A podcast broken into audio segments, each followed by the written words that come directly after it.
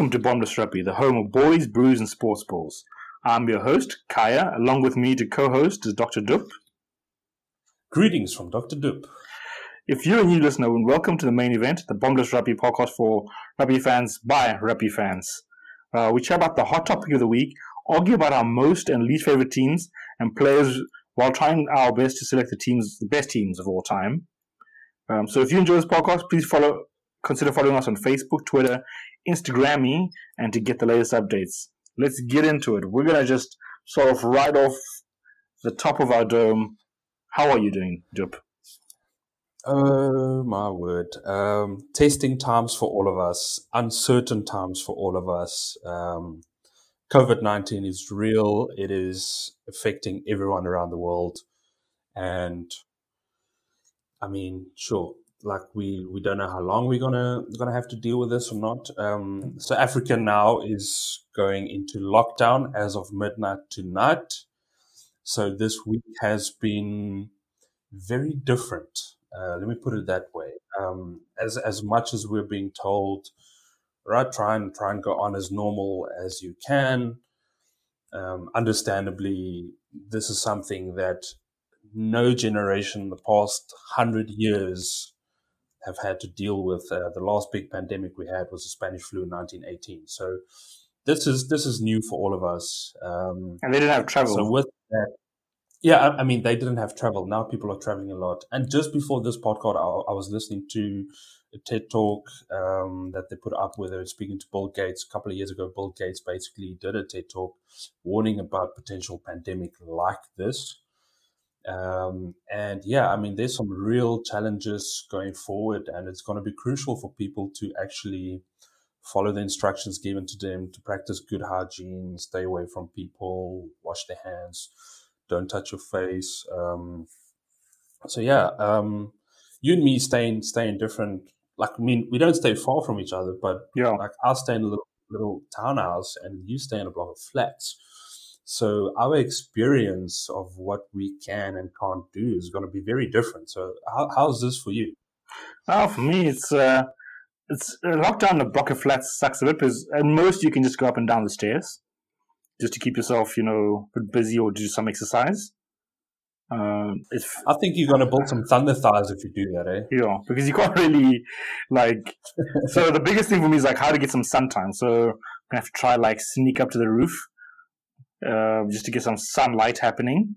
But the other thing is, it's also not the wisest thing to go up and down because a lot of a fair amount of people in my block of flats are doctors, uh, nurses. So there's also okay. like so there's some risk, yeah, yeah. So there's a fair amount of risk, and they did write a letter that they've posted on our notice board. So just to let us, so that we're all aware of that, um, because That's we good. have, yeah, they have, to, they have to. So yeah, and there's also like somebody that's very high risk in my floor that I would, so we have to be very careful about our general movements as well. So, but also we're not having, as usual, as everyone else, we're not having any visitors allowed inside here. So only, only people allowed in that are not from the building are medical professionals who are coming to help someone out. That's pretty much it. So it's a bit, it's going to be, but I think here's the thing. Ultimately, us working together is what's going to get us through this if people take it seriously, we can look at a, we can flatten the curve, and in a couple of well, I'll probably say about two three months, possibly get back to some sort of normal. I mean, this will establish some new norms out of this anyway. Yeah, no, for sure. Um, I, I mean, this lockdown is basically all about let's let's try and slow down the spread as much as we can, um, so that we can bring the date forward of when we could return to, to some sort of normal. The world is never going to be the same again after this. This is hopefully going to be a big wake up call for for what these risks are. This is probably the biggest threat, like immediate threat that humanity would face as if we have pandemics. Yeah. Um, like climate change is real, but it's taking a bit of time. Yeah. This is something where once it comes and spread, I mean, we can, we can be fortunate that that COVID 19 isn't as fatal as something like SARS was. It's just that SARS yeah. wasn't as infectious as COVID 19.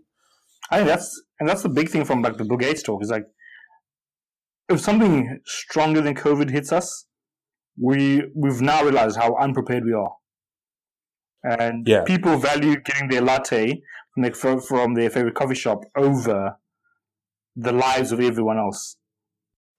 Man, I've seen people do some stupid, stupid stuff, even when they've been told, "Listen, you need you need to go into self isolation, quarantine, whatever," and people still feel that like nah, like their personal freedom counts more than the lives of other people. Yeah. And I don't, I don't know if you read yesterday in the news, but uh, someone in KZN is now being tried for attempted murder because this person was given strict instruction to go into self isolation, but then decided to still run their salon Oh my goodness, two, three days, right? touching everyone. affect a lot of. Right. So yeah, I think it's it's it's fair that this person be tried for like attempted murder because you are directly putting people at risk. It's similar to what I saw in Uruguay, I think, where half the infections in the country are, are pretty much linked to one person who came back from Spain and went to a big wedding. Yeah, I, mean, yeah, in the Free State there was there was a couple of German tourists who went to a big church gathering, Yeah. and now they're trying to follow up with three hundred people that were there. So once that comes back, like the numbers are going to skyrocket. Like Yeah. like we're going to have this 20, 20 day lockdown, but during this 20 day, 21 days, we're still going to see the numbers going up simply Yeah. because of what was done before it, you know. I think they said it's going to take about 12, lockdown, to take like 12 to 14 days for us to see a real change. In other words, yeah, yeah, we are, we're only going to see the the results of the lockdown coming through in week three, you know. yeah, Then we're going to see how effective it are, and then a decision will probably be made like, okay, this has been effective. It's okay. People can start to come out. There will be restrictions on what people can and cannot do still after this. Um, but if the results are not good, it's it's very likely that um, the lockdown could be extended. Yeah. Uh, which, yeah, it's it's a reality. But speaking about this lockdown, something that um, you know people do need to consider is like cabin fever. yeah, Um, people are going to be isolated. You're going to be away. If you do stay with someone, that helps. But even when you stay with someone, there could be potential problems uh, that arise there. So it's going to be very important for people to connect with people online, whatever, like you know, Yeah. call them, video call them, chat with them. Uh, make sure you check in on your loved ones every Yeah. day. Um, speak to someone. Find activities like schedule your daily life. Um, make sure you're busy. Make sure you don't overconsume news. Like only watch enough news to get the information you need, so you don't feel Hmm. down by by things that are being put out there. yeah, Um, it's going to be very important important for for everyone to kind of like you know be as sociable as possible Yeah. while being isolated. I think you gotta maximize the time online and just, but do do the things that are best for your mental health. I think you make the decisions that are going to help you in the long term. So, like a social media break, probably some the could be very helpful for a lot of people. Just take a couple of days off, Hundred percent. just to sort of, you know, just calm, like, just to have a calming few days, just to think about things. Um, this is a massive life change, and it's gonna, and just be able to process that properly.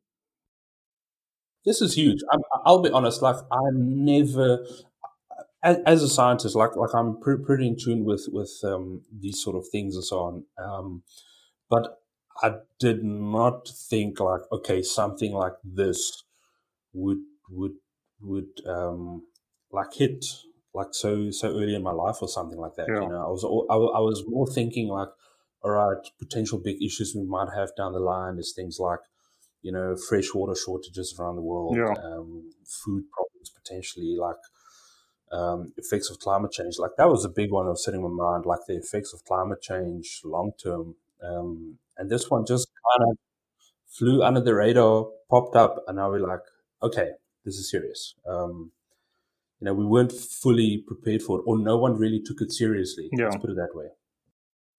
and uh, at least now we're starting starting to take some time to get seriously. But so yeah, so a little advisory from us at Rugby is that practice your social distancing, stay at home if you're in South Africa.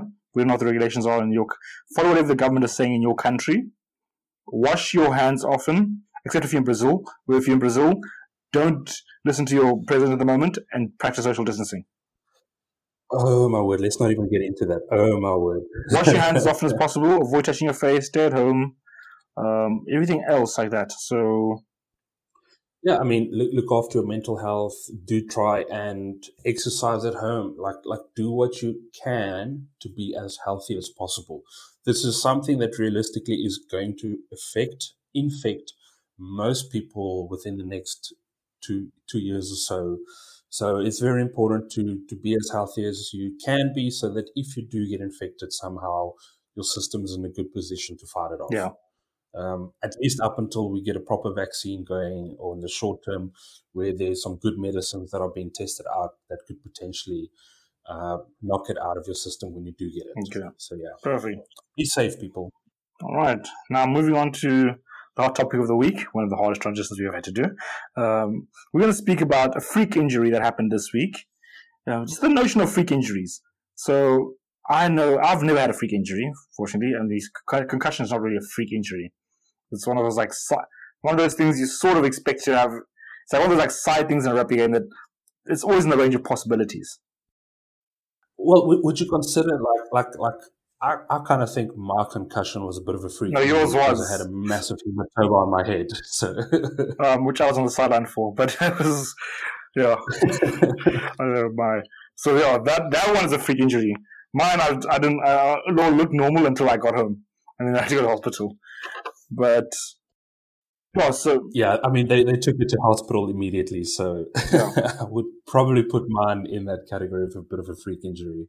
So I see like okay, so Pieter-Steph du Toit, one of our the World Player of the Year, and one of the best uh, positional changes I've ever seen in in rugby, decided to well didn't decide he was being tackled in a he did not decide yeah he was tackled on a field and then Job, you're gonna have to pronounce this big word.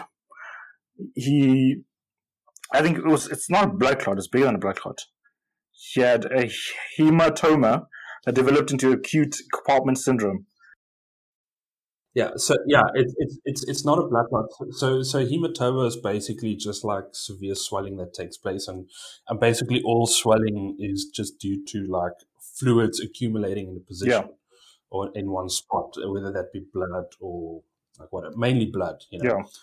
Um, but in but in his case, um, so they say yeah, it then developed into acute compartment syndrome. So I just had a little bit of a quick look through into what that is, and basically it's just a painful condition that occurs when pressure within the muscles builds to dangerous levels. Obviously, that being caused by the fluid that is accumulating in one one spot. Um, so it is a medical emergency, and it turns out that that Pieter-Steph could have like essentially it could have been a career ending injury. He there was a chance that he could have lost a leg yeah.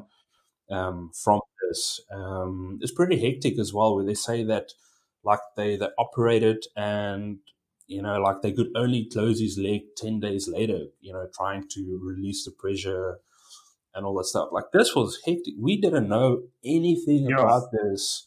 We just thought, okay, like Pieter-Steph who he's, he's got an injury. And only, you know, after all this happened, they reported basically being like, yeah, okay, guys, so yeah, Pieter-Steph almost had a career ending injury, almost lost a leg. So it was a bit of a shock. Like, yeah, wow, like this, this is hectic stuff. Okay, no, I think that's definitely you know, something that we need to be aware of. But like, fortunately for him in this case, his doctor was able to pick it up quickly at what it was, because I think that's the scary thing because if so, this again, a lot of sports doctors have to can be the key to long term injuries if they know or don't know what's going on. Yeah, what it, it big big credit must go to to to the team doctor because um, they they said that there's only been 43 reported cases worldwide so far. So it's not something that you would necessarily be aware of as yeah. much, you know, and they picked it up in time. So, like, they did a fantastic job to identify this, save his leg, save his career, yeah. you know. Um, but yeah, th- this was this was a shock to me when I read it, and I was like, wow, like this, you just really don't hear about this sort of stuff. Or a lot of times when a freak accident does happen, boom, that's it, end of a yeah. career. So we're hopeful that um, Pieter-Steph can can recover from this um, Yeah. and actually, you know, still maintain good function in, in, in his leg to the level where he can, you know, continue to play top level rugby. Yeah, they said two to three months, so that's not too bad, which is um, in terms of the recovery for something this big. So by the end of the year, if we have Rugby again, he should be playing uh, what Rugby Championship if that happens. Yeah, I, I wouldn't be hopeful on rugby championship. Eh? Um, we probably will probably only look at like end of year season or something. I don't know. Is that even? I really don't know.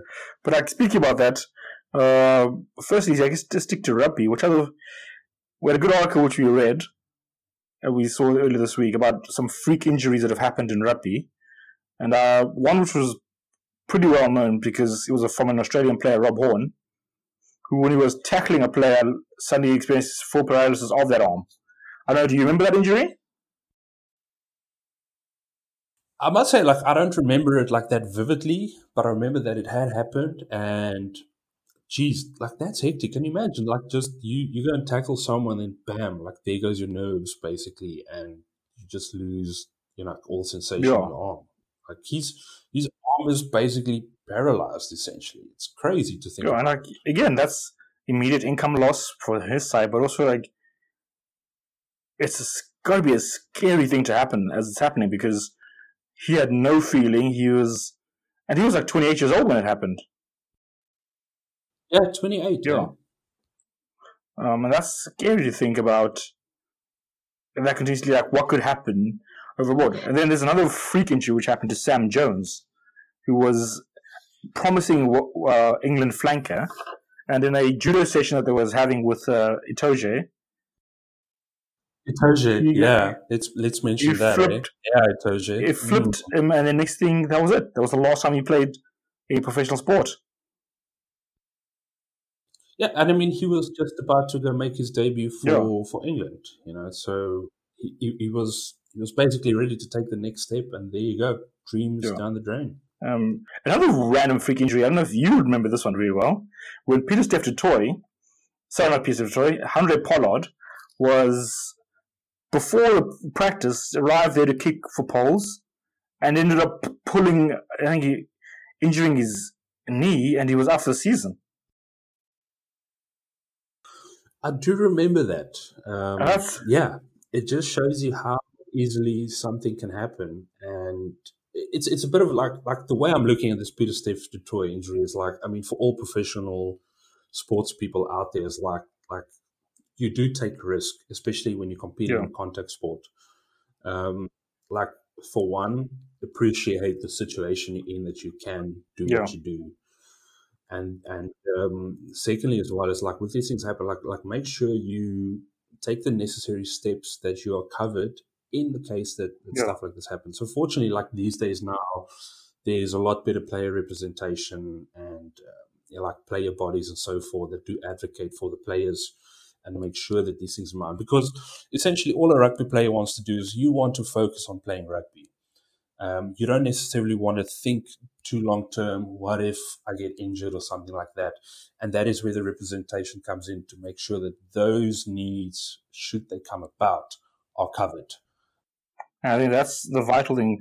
You need to have all your health insurance up to date. And I think even at schoolboy level, there needs to be. I don't know if schools can pay for cover that can help a lot of students. Because I remember, and I think you remember this one. There was a border. Uh, what was his name? Uh, Nick, Nicholas Glatz. That was the most tragic injury I've ever he- seen. he- in the boarding house.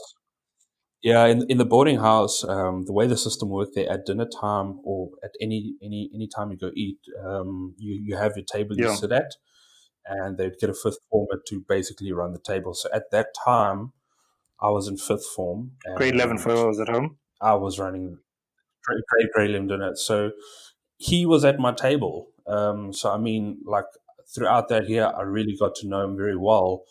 And then we toured up to to Affies in Pretoria, and he had a freak accident with a scrum that collapsed, broke his neck, and he basically he did fantastic to recover. Like his recovery is amazing in itself. And then he came back, but he basically had like no sensation, like he couldn't feel anything from his lower body down, for example. And he basically showed me like he demonstrated that he doesn't feel anything yeah. in his legs, like, and that's what he has to live with going forward. Which is a nightmare in terms of like you doing activity because your your brain doesn't know what's going on. Can Can you imagine like like he gets cut on his leg, like he wouldn't know that he's been cut and potentially like like yeah. losing blood, you know, like up until he maybe looks down, you know. So so there's huge risks associated with this going forward in his life. Yeah, you know? and so looking at that as well, um, World Rugby has put in a lot of precautions for injuries. Do you feel they they they're adequate at the moment? Um, to be honest, I think yes. Um, they have been putting a lot of effort into reducing injuries that happen at all levels of sports, and we've quite frequently seen them implementing law changes, doing trials at different age levels to test um, these changes that they want to bring in, and it has been quite effective. Um, you know, so concussion rates at elite competitions has been reduced by almost twenty yeah. percent. Um, tackling injuries have have have gone down, um, even though I mean tackling related injuries have stayed constant, even though the amount of play playing mm, minutes has yeah. increased. You know, um, at, at, the World Cup, they um, the injury rate has gone down from 90 injuries per 1,000 player hours to 83 injuries per 1,000 player hours. Um, and also, like the good thing that that has had on the rugby game is the public perception. So people now feel that the sport is safer than it was um, five years ago, which is fantastic um, to try and bring players in, young players. It's good for parents to feel that, okay, there is a lot of effort being put into the sport to make sure that it is safe enough for young kids and all age groups um, and all levels to play this. So where a parent can feel comfortable to let their child go and play rugby. And that is what we really need. We need young numbers to keep coming through the system to grow the yeah. sport. I mean, rugby has been struggling in terms of growth, and it needs to find a way to to deal with this. With, well, it, to open up in, in all fairness, um, worldwide the sport has been growing, but in certain countries it's been in decline. Australia being a prime example of this. Um, but I don't necessarily think that is related to injury as much as it is there in Australia with other big yeah. sports competing. I think the money, the income levels of rugby is just not adequate for sport like this week. Your career could end in a moment. And people aren't willing to pay that risk when you can play soccer and earn 10 times that thing on the bench. Yeah, yeah. I'll be honest. Um, I would I would go sit on the bench and yeah. ten times more. Be a goalkeeper at like a random club, and you just be done. Man, I wouldn't mind being a bench warmer. It's fine. Pay me that uh. I'll, I'll I would do it. It's the greatest scam of all time. but moving on a little bit to a little bit of a lighter side in terms of freak injuries. So we were, as we were doing this research this week, we found some of the most is funny in the way or interesting ways of people getting injured uh, that it, that pretty much ended seasons. So one that I found very interesting was Sean Payton, who's the coach of the New York Saints, uh, not New York, New Orleans Saints in NFL, got injured on the sidelines standing and, and tore his MCL. Can you imagine, like you you every week you play, you got these big players running on the field getting tackled, everything. And he, know what's funny? He was a professional player, never got injured in his professional career like that. And then coaching is where he got injured.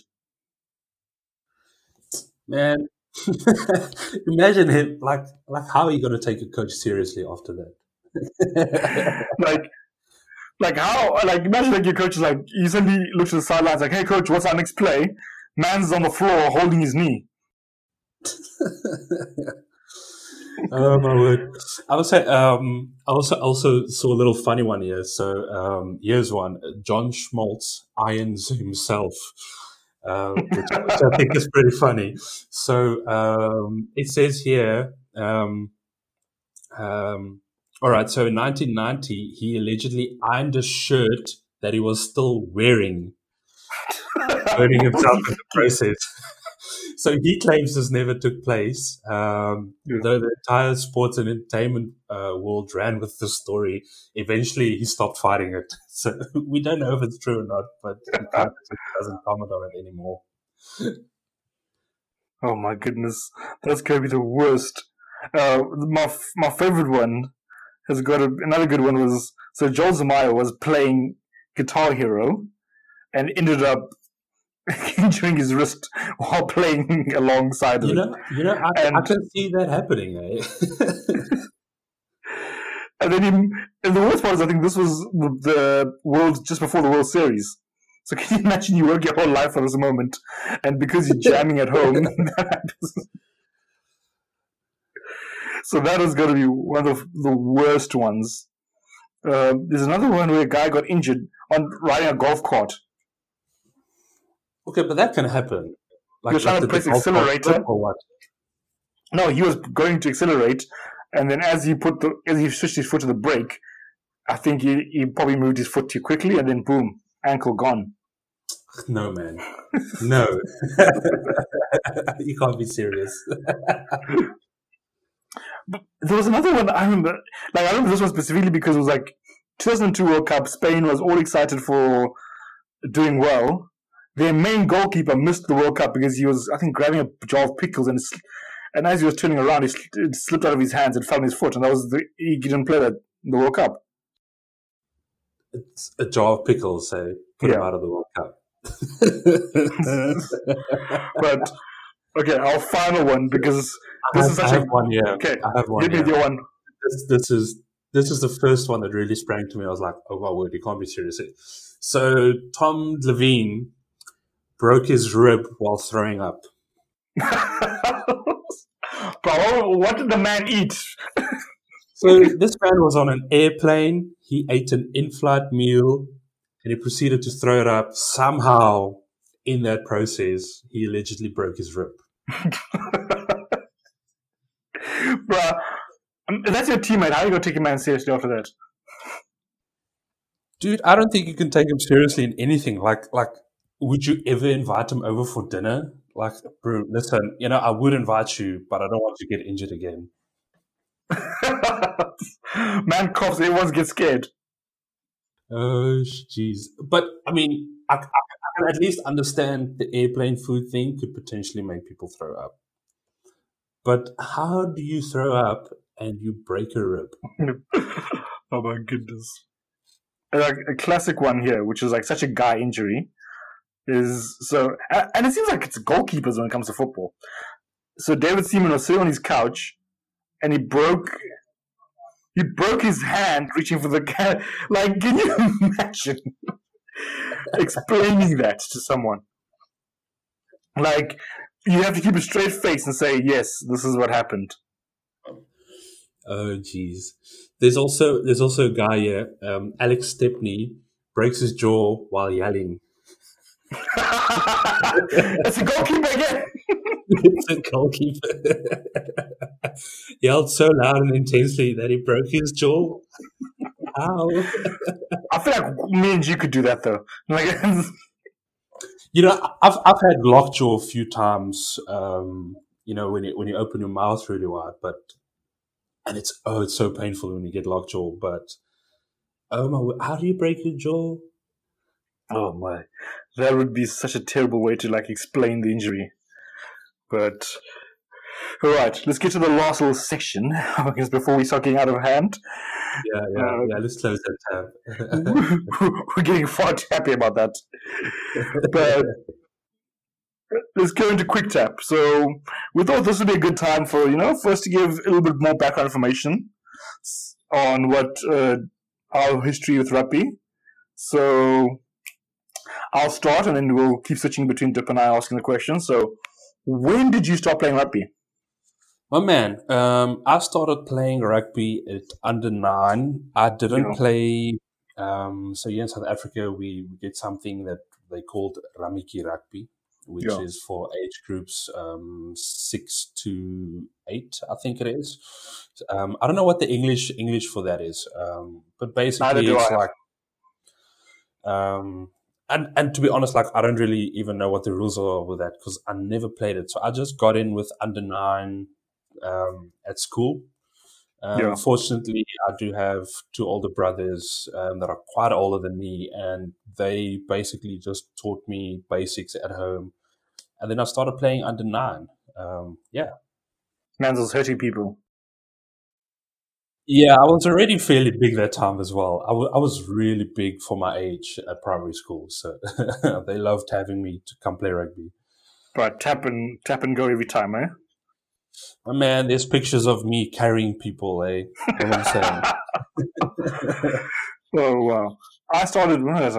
Under fourteen, yeah. So that was grade nine. What? Really? Yeah. You only started in the high school. Yeah. Uh, before that, I, we my primary school didn't have it. They were about to introduce it and decided not to.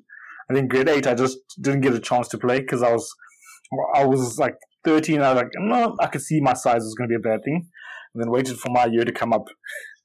Okay. I was, I wasn't about to get brutalized in the field. Hey, I mean, when you're a youngster, that is a smart choice to make, eh? Yeah. I felt that again in trick when I was suddenly a year younger than almost everyone else on the field. I felt like a little yeah, kid. It makes a difference. That makes a huge difference. Um, so you you've actually played quite a few positions. Um, what is your favorite position to play? Um, this is like a tie between two positions. Fair enough. Um, which and this may be unbelievable for those of you who have met me at my current size. Uh, was eighth man because, as I mentioned in my podcast earlier this week, I was renowned for not tackling. So eighth man got me around the, having to tackle because I could normally park off at outside center or just on near the wing and then come near for rucks. And then I, could, I was doing a lot of, and I love running. So obviously lots of running and getting those little small passes. And then inside center, which is, I know, unbelievable, but I did play inside center for a bit. I, I don't believe you. They actually they tried me at outside center, and that was terrible. But inside center was because I was like the pace difference came in, and I was getting burnt. Guys didn't even step in; they were just running. They wouldn't even have to like swerve. They just knew they could get me on the so outside. was it um, in thirteen? Eh? Yeah, but when I was at the twelve, I was break, and that was the weird thing. When I played twelve, I didn't mind tackling. As soon as they moved me to eighth man or flank, I suddenly didn't want to tackle anymore. But I, weirdly enough, I would have the highest steals in the game every time. So it was just like I was like the weirdest combination player ever. Oh, you got to do something on the field there. Can't let the coach be like, "Hey, get him off." He's just coasting on there. And you? So for me, I have only played two positions in my life. Um, yeah. I have played lock and I have played tight head prop on rare occasions. Um, I want video of that because that's that'd be fun. Um, I have a funny story about prop, but I'm not going to say it yet. oh yeah, yes, um, um, so the only time I've had to play prop was basically like we just had shortages in the team, um, and like since I am a big guy, like like I'm tall, but I'm also like big built. Yeah. And I was like, all right, fine. Like I'll just go step in there. Can't be too hectic. Um, I'll just do what I need to do because um, we had a lot of good loosies in the system. Um, so was, I was like, cool, like it makes a lot of sense for me to just shift there. Um, needless to say, I did get broken in the scrum. Um, man's got touched. yeah, uh, I'm pretty sure I nearly like I was close to breaking a rib one day because um, I got bent. Oh my word! so I will definitely say playing prop was my least favorite position. And my most favorite position was my actual position of playing tight head lock. Uh, yeah. Absolutely loved. It. It's, I mean, it's a bit of a dark art as well. Um, you, you, do donkey work, um, but I love playing lock. Like playing the physical game is what yeah. I love to do. So uh, I love playing lock. Okay. So what did you actually enjoy doing the most in the field? Oh, the number one thing I enjoy doing on the field is tackling people. This is the irony here. I absolutely love smashing oaks on the field. Like number one, tackling an oak. Man, if I can hit you hard, I'm gonna try hit you. Like every time I try tackling, I'm gonna try to smash you backwards yeah. as hard as I can. the second favorite thing I like doing is smashing the ruck because I can I kind of modeled my game after Bakkies Botha. Yeah. And Hard man. Those were the two things he did. Like hard man, like if you tackle someone, he's going to try to break you. If he hits you in the ruck, he's going to try to break you. Yeah. Um, and I, and I honestly, I didn't mind if those were the only two things I did on the field. I didn't mind because I know like I can do these two things really, really well. Uh, so that's what I love to do. Me, I was all up in the rucks, baby. That was my thing. Just try to steal the ball. Um, I had teammates that would hit the ball, and next thing the ball's in my hands. Like how? I just I had a sense, like I had a good sense of it, so that would help me. But then number two was obviously catching, getting. It's like getting the ball off the fly off where he pops it up to you, because that normally meant you had a small inside center, or you had you were taking. So it was always one on one. I was going to beat the first player and, and get the ball out. But oh, literally, that's the run I liked. Like it had to be off the fly off. Off the nine, I was not about that life. yeah, I, I, I, also didn't mind taking but I, I much rather. I don't know, like like I just enjoyed playing defense. I, I don't yeah. know. There's just something about like reading the game, anticipating what's going to happen. I don't know. Like I, I found that quite fun. Um, so when did you stop playing rugby? 2013, I think. 20, no, 2012. Um, I had, I had my own freak injury. Like I had two major concussions, and then I just realized, okay, this is not. I can't come back after speaking to medical professionals. So it was race rugby, kick off. I caught the ball. I don't remember anything after that. Yo, I can, I can, I can, I can relate to sustaining an injury just after kickoff as well. That's also yeah. how my concussion happened, but not in exactly the same way. But this was before concussion protocol, so apparently I played the rest of the game, had a blinder, and I was like, "What?" I'm like, "How did I play without knowing where I was?" I've I have seen that happen firsthand as well. I was I was playing um, we're playing up there at Michaelhouse uh, when we were matric 08. Yeah. And um, reveal age. Also, also, yeah, yeah, yeah, yeah, yeah. Uh, also coincidentally when we played against uh, well first team played against Pat Lambie and Ruan Combrinck. Um, so I was playing seconds. Yeah. And my prop Jared um, man, man was running like literally he got over the try line just about to go score the try, and this dude just smashes him. Like he got smashed backwards past me. I was running that support line. Yeah. And immediately I was like, oh my word, like this is a huge hit. Turns out later, after the game, we're on the buses, gonna go back to Durban, and, and he keeps asking me about the game. And I realized because I was training first aid, and then I realized like this dude's got concussion. Like he didn't remember anything of the game, played wow. the whole game done. Didn't know anything. We didn't know because he immediately got out. Like he just played, but we didn't know that he had sustained a concussion at that time. Oh my goodness, that's crazy. Yeah.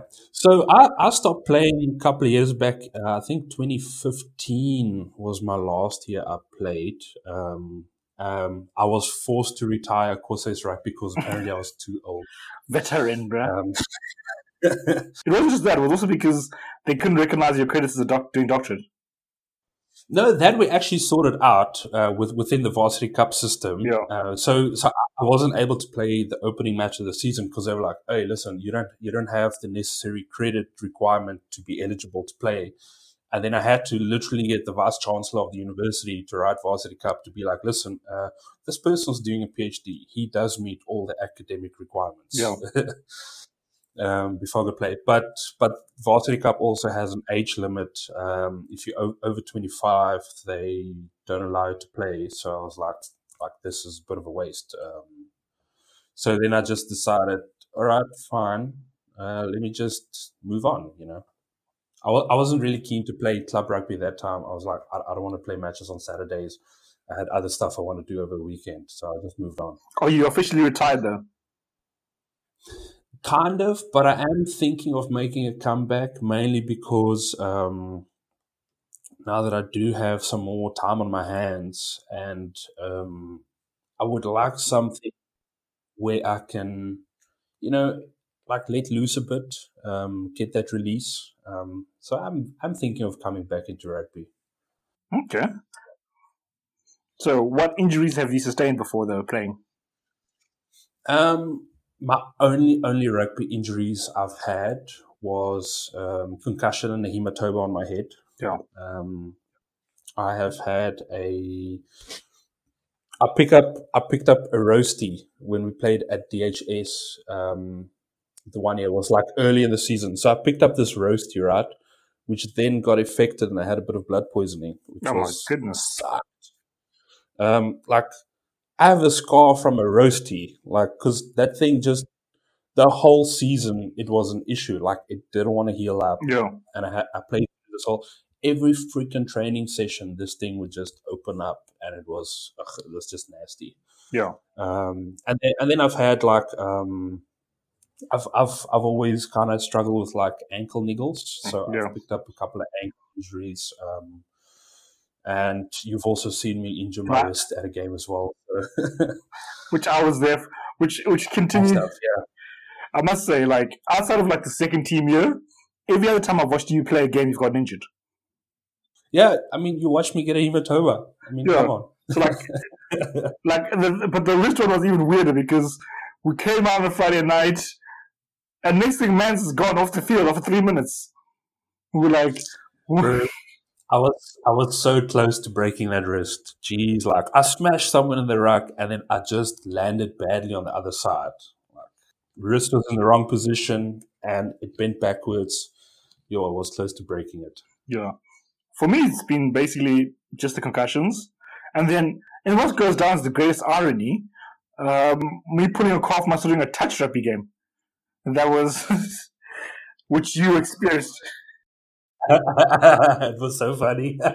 My biggest physical injury in, in rugby was in a touch rugby game when there was no one around me. I caught the ball out wide and then just collapsed. it was so funny. I remember like immediately when it happened, I just broke down laughing. I didn't realize at the time that you picked up something serious. Uh, everyone, like including myself, I just thought, oh, maybe I misstepped. And then, like, because you have to think about like the calf thing. You you hear this like tearing sound, and you feel something sort of torn initially as it happens, but your mind doesn't think it's like in my body. And so like I tried to just get up immediately, and I was like on the floor again. I was like, oh, that's it. Adrenaline is an amazing thing. eh?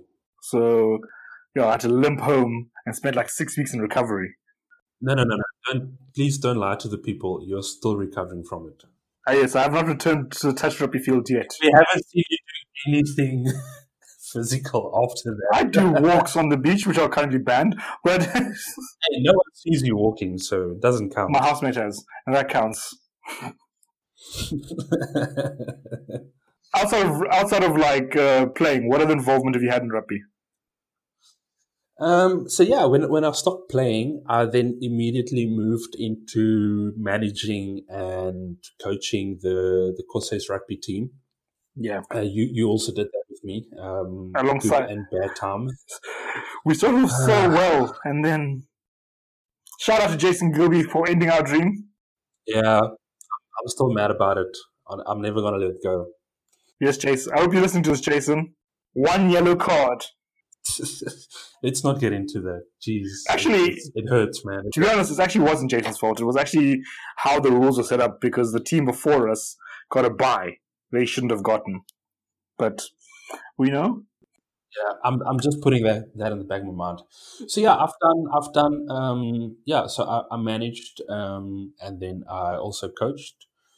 I then stopped that because um my my supervisor during my my PhD was like, "Yo, dude, um, listen, you know, why are you spending so much time not doing science?" You're like, uh.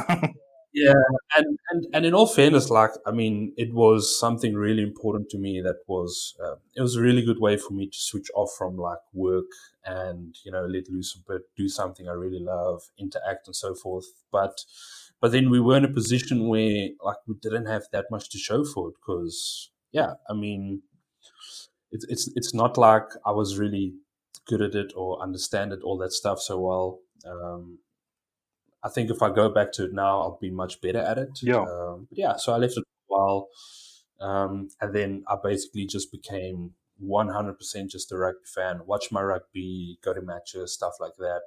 Um, and only now, when we started up this channel and so forth, now it's like, all right, the different different side of it, being involved in sort of the the media side of rugby, trying to help like spread the word. Um, you know, looking at ways to be involved. Yeah. In other methods, like other areas, basically. Yeah. So no, definitely. I've, I mean, pretty much coaching, and I've done some, you know, one-on-one stuff with some guys, but mainly stuck to coaching. I'd love, like, the thing which I'd love to do in the future, I must say. Um, oh yeah, this is like our final question. How do you see yourself staying involved now and staying moving forward? Is that it's, I'd love see growing media side, but also doing technical coaching. That's always been more my one-on-one helping a player to improve his skill because the biggest need in South Africa for me is a lot of players leave matric or and then even under 19s and 21 level unpolished. And I think helping players to put on the finishing touches is one of the things which I enjoy doing. Yeah, I also personally love the technical stuff. Like I, I particularly like um, the technical aspects of scrumming and rucking, yeah. um, those sort of things, because it all comes down to like basic physics. So there's a lot of science there that I found fascinating. Um, I would, I would, I would really love to to actually get back into some coaching, um, what whatever level. I actually think um, I would really like to go and work with um, like grassroots levels and try help the young kids from a young age mm-hmm. instill like good good technique um, being because good technique also means you're more likely going to be safe and you're going to avoid injuries yeah. um, you know and then prepare them for and, and sort of take them through through the age groups um, i would also like to be involved at at like um, you know like adult level yeah um, because you can get a bit more technical with like fellow adults who understand the game at a certain level. Um, I would like I'm totally like even just managing a team. If if I'm not even coaching, I think like managing a team would also be a lot of fun. Um, getting a bit involved in like coaching, coaching stuff um, in the communities and so forth. I think is a lot would be a lot of fun. And then obviously now, cool. We we, we want to do the media side of it as, as well. Um, kind of plug in all these things and, and try help grow the game in a good way, you know? Yeah. Create a game to be more accessible for the average man on the street. 100%. That is the goal. But sure. So that's a wrap from us here at Bottomless Rugby. Thank you for joining us at the main event here on the Bottomless Rugby Podcast Network. You can find all our podcasts previously on Spotify, Anchor, Apple Podcasts, Google Podcasts, others. You look, you search, we're there go out and check out our Instagram and Facebook pages at Bottomless Rugby on Facebook and BTL Rugby on Instagram and Twitter. Please make use of our hashtag, you know, hashtag BTL Rugby, whenever you're talking about us or stuff we've spoken about. Uh, shout out to my boy Adam Thompson. We're ain't homies yet, but we're going to be homies. Oh, yes, it's going to happen. Yeah, so until next week, guys, stay away from your boys. Wash your hands often drink lots of water, and stay safe. Stay far away from your homies. Peace out, guys. Enjoy your week.